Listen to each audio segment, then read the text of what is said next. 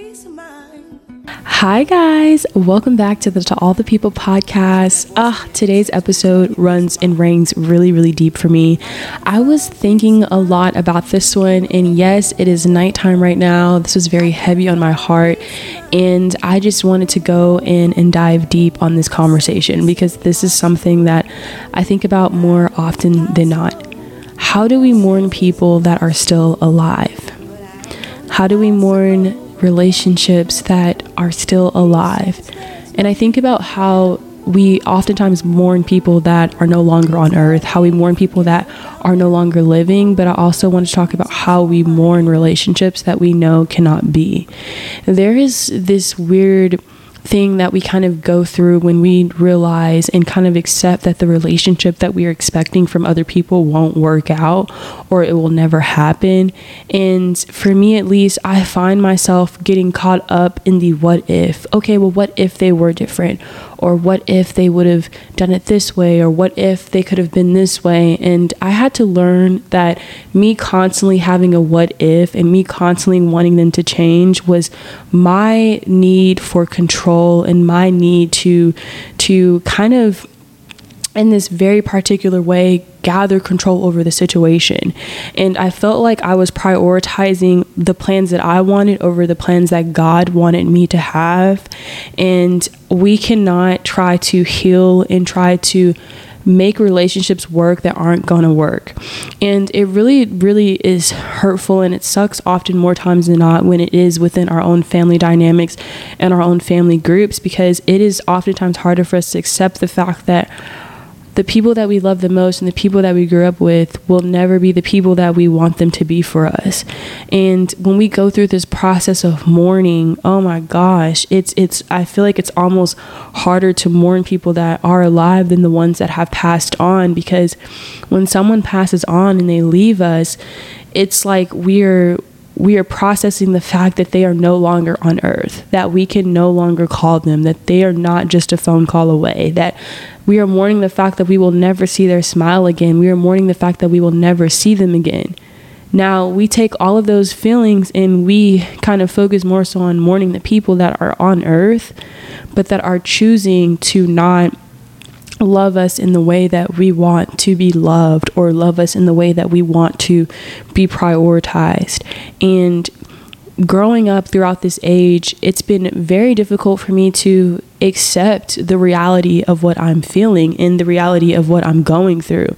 And I think it's very hard for me to openly admit sometimes that sometimes I don't know how I should feel, because I feel like our emotions have been incredibly watered down. I sometimes, and you probably feel this way, you sometimes probably feel like your your feelings are very isolated.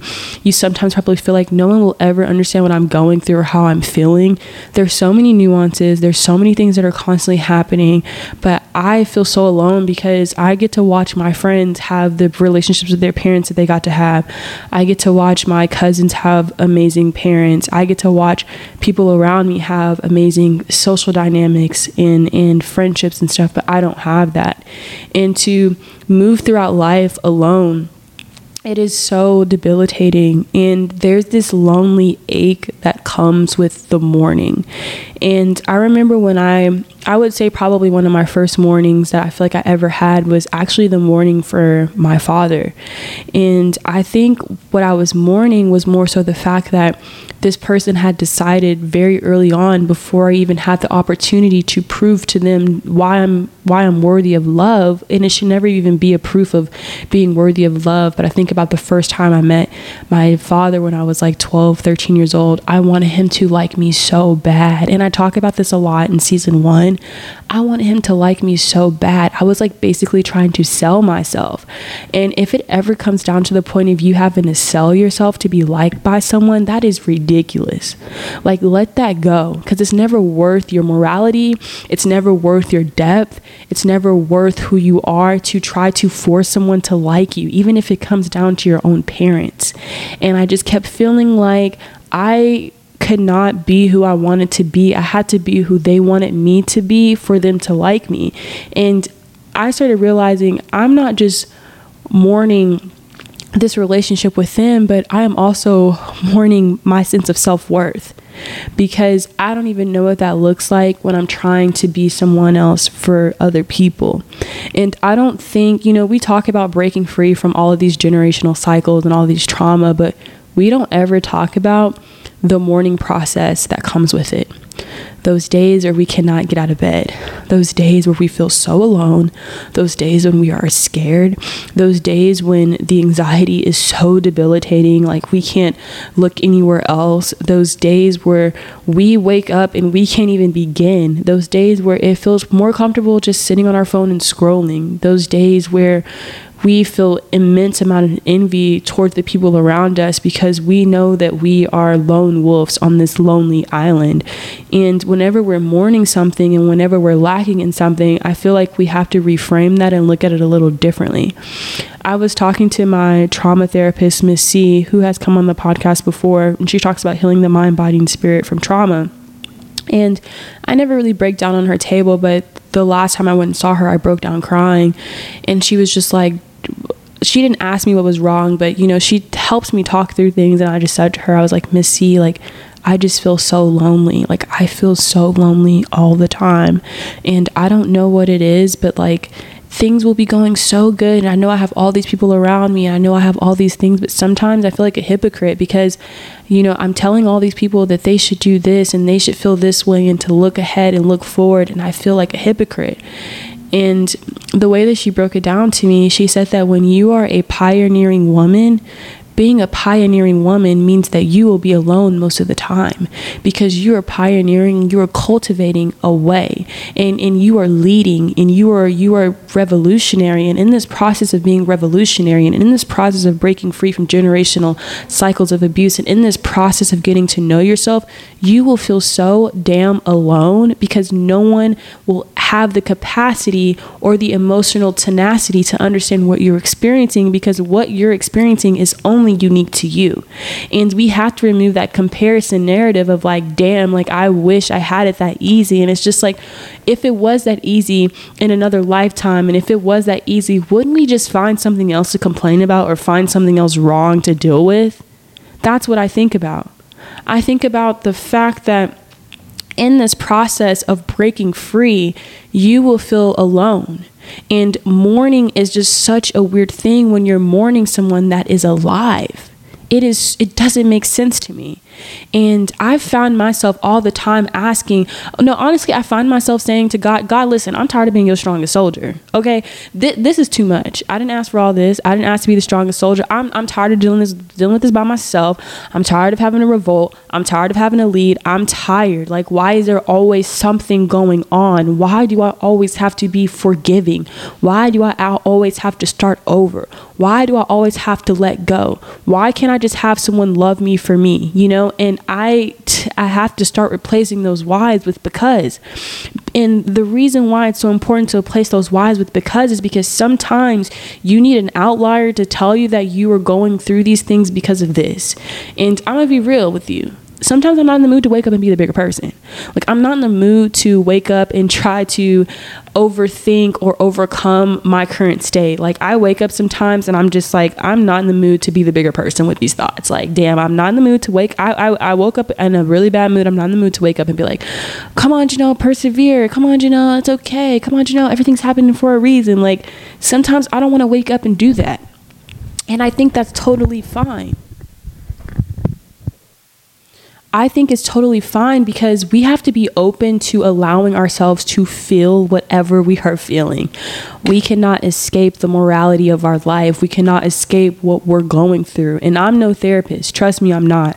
But one thing I can say for sure is that I find myself having this giant lump in my throat whenever I do not let go of what it is that I'm holding on to. There is no such thing as escaping. Right? We can constantly keep, keep trying to escape. We can constantly keep trying to run away from it. But I would say my solution for mourning someone who is still living is I'm going to always result in writing. I talk a lot about how I write a letter to myself at the end of every single year. One thing that has really helped me learn to let go is by paying attention to how I'm feeling in that current state. If my words become too much, if my thoughts become too much, it is very important for me to write it down. And if I can't even write, I literally will sit in a quiet room and I will do some deep, deep breathing and some deep thinking. Sometimes you just need to go somewhere very quiet. And sometimes you just need to be alone to just really reel in how you're feeling. And whenever I'm feeling the heaviest, I feel like I have to go spend some time to myself. And whenever I find that time to spend to myself, whenever I go sit in a quiet room or whenever I go sit in a quiet corner, what tends to happen is a lot of these emotions, they sit in the middle of my chest. And I know some of you know what that feels like. It just sits there. It's like this ball of anxiety and we can't navigate it and we don't know how to let it out. And instead of holding in all of those words that I wanted to say, I begin to speak out loud. And I start to say, I am so mad. I am so angry. I am pissed off. I am hurting. This is not fair. Like, I, I don't want to have to keep persevering. Why is why do my friends get to have the parents that help them figure out college? Why do my friends get to have the people that help them navigate this? This isn't fair for me. This isn't fair. And the moment that I start talking about all the things that I hate and all the things that I'm unhappy with and all the things that suck, that's when I start to feel my breakthrough. And sometimes you have to be so vulgar with your words, and you have to be so nasty, and you have to be so real, and you have to be so honest with yourself. When you go into a space where you can just talk freely with God and open to whatever you may believe in, whether that's the universe, whether that's energy, whether that's God, when you go into a space and you you release that energy and you say everything that you have to feel, then that's when the healing can start. If you open up your mouth right now and say all of the things that you are worried about and all the things that you are going through, I promise you, you're going to have an emotional breakthrough. What tends to happen to me when I start speaking out loud like this is I begin to cry. And when I begin to cry, I try to stop myself. I'm like, get it together, bitch. Like, stop crying. And I can't. And I just keep crying. And that ball that's in my chest, it gets heavier, it gets heavier, it gets heavier, it gets heavier. And then slowly it lifts, and then it continues to lift. And I feel myself opening up, and then I feel myself crying. And I just need that moment to cry. And you need that moment to mourn. And you have to mourn people who are alive like they're dead, because sometimes you need that space to to break free and feel free and, and, and to say outlandish things without the judgment of anyone else. Because one thing that's not going to judge you is God or the universe or whatever it is that you may believe in. But if we're talking about God, God can't judge, because God already knows what's going on with you. And you have to announce it, and you have to call it out, and you have to say how you feel. When after I go in my quiet place and after I speak and say what I need to feel, then I allow myself to process. And what processing to me looks like is crying, crying a lot. And then once I cry, as corny as it sounds, I do like to take a long shower or a nice long bath. Because what I've done right now is I have exhausted myself by letting go and letting loose of all of the trauma that I was embodying, holding in my body. And I've said this multiple times, trauma will change your D N A. It will make your skin bad. It will change your body shape. It will change how your shoulders are leaned over. It will change the way that you think. It will change a lot of things. It will change your gut. And we don't pay attention enough to how anxiety really will mess up our guts. And if you're having trouble going to the bathroom, and you're having trouble with regularity, if you're having trouble keeping food down, it might be stemmed from trauma and anxiety in your gut. And what tends to happen is after I've released all of this mourning and this crying, I know for a fact that it's going to happen again. But because I've released all of these things, it is important for me and for you to allow yourself the space to rest. And that's when the taking a bath comes in, and that's when the sleep comes in, and that's when the water comes in. And I think it's so important to allow yourself that space to completely let go. And letting go takes time. It really does. You know, you might wake up after releasing like that feeling even more tired, and you should allow yourself to rest. And I feel like I personally feel a lot of energy fatigue from holding it all in. Like, I can't even express how tired my actual thoughts make me feel. Like, I can keep blaming social media. I can keep being like, oh, I just scroll too much on the internet. Oh, I spend too much on the internet. Oh, I spend too much time doing this. I can keep saying that shit. I can keep having these damn narratives, but really and truly, it is my thoughts that are tiring me out. It's those thoughts of I'm not good enough. It's those thoughts of self-doubt. And whenever I'm mourning someone, I'm also mourning the, what they couldn't be for me.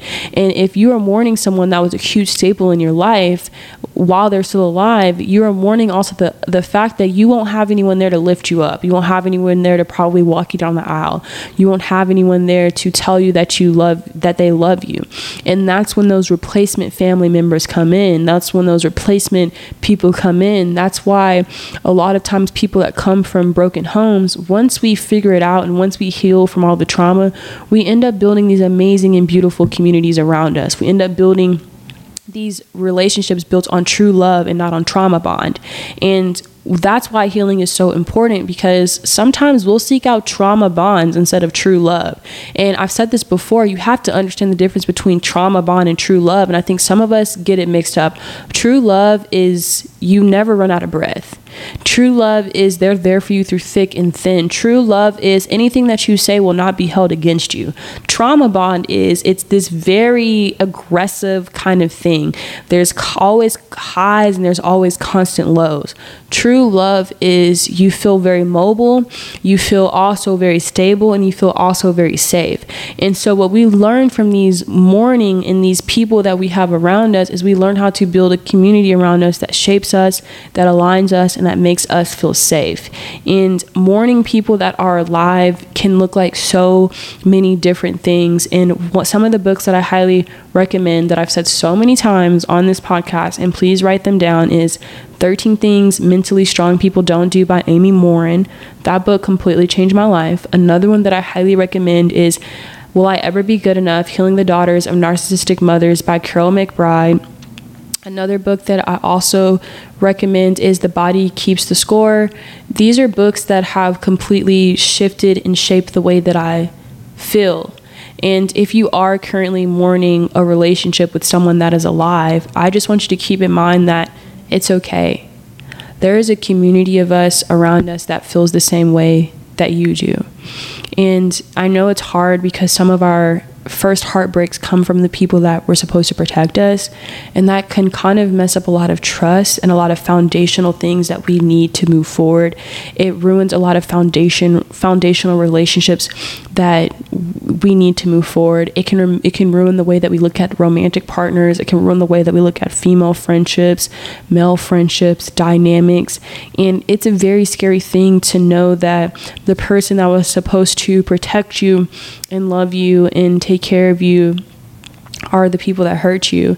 And I always say it it's this sounds so crazy because I've been reading this book called Women Who Runs with Wolves, and that's also a book that I recommend. And one thing that she always talks about is, like, she doesn't necessarily say it directly, but she also talks about a lot. It is a beautiful thing to get your heart broken very early on than it is to get it broken later in life. Because when you get your heart broken very early on, that makes you an even more intuitive being. And it allows you to identify and realize things that are for you and things that aren't for you, opposed to getting your heart broken later on in life. And I just want you to know and keep in mind that you are pioneering. You're a pioneer person, in the famous words of Miss Carolyn.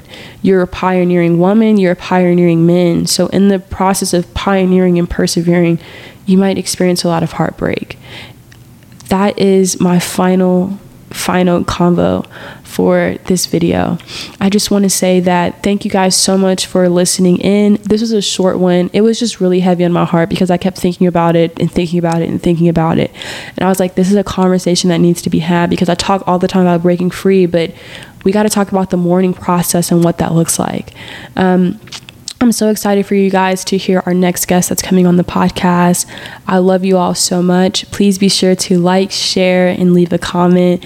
Thank you guys so much for listening to the To All The People podcast. You guys are wonderful. You guys are amazing. I love you so much. Thank you, and have an amazing, amazing rest of your day. Peace.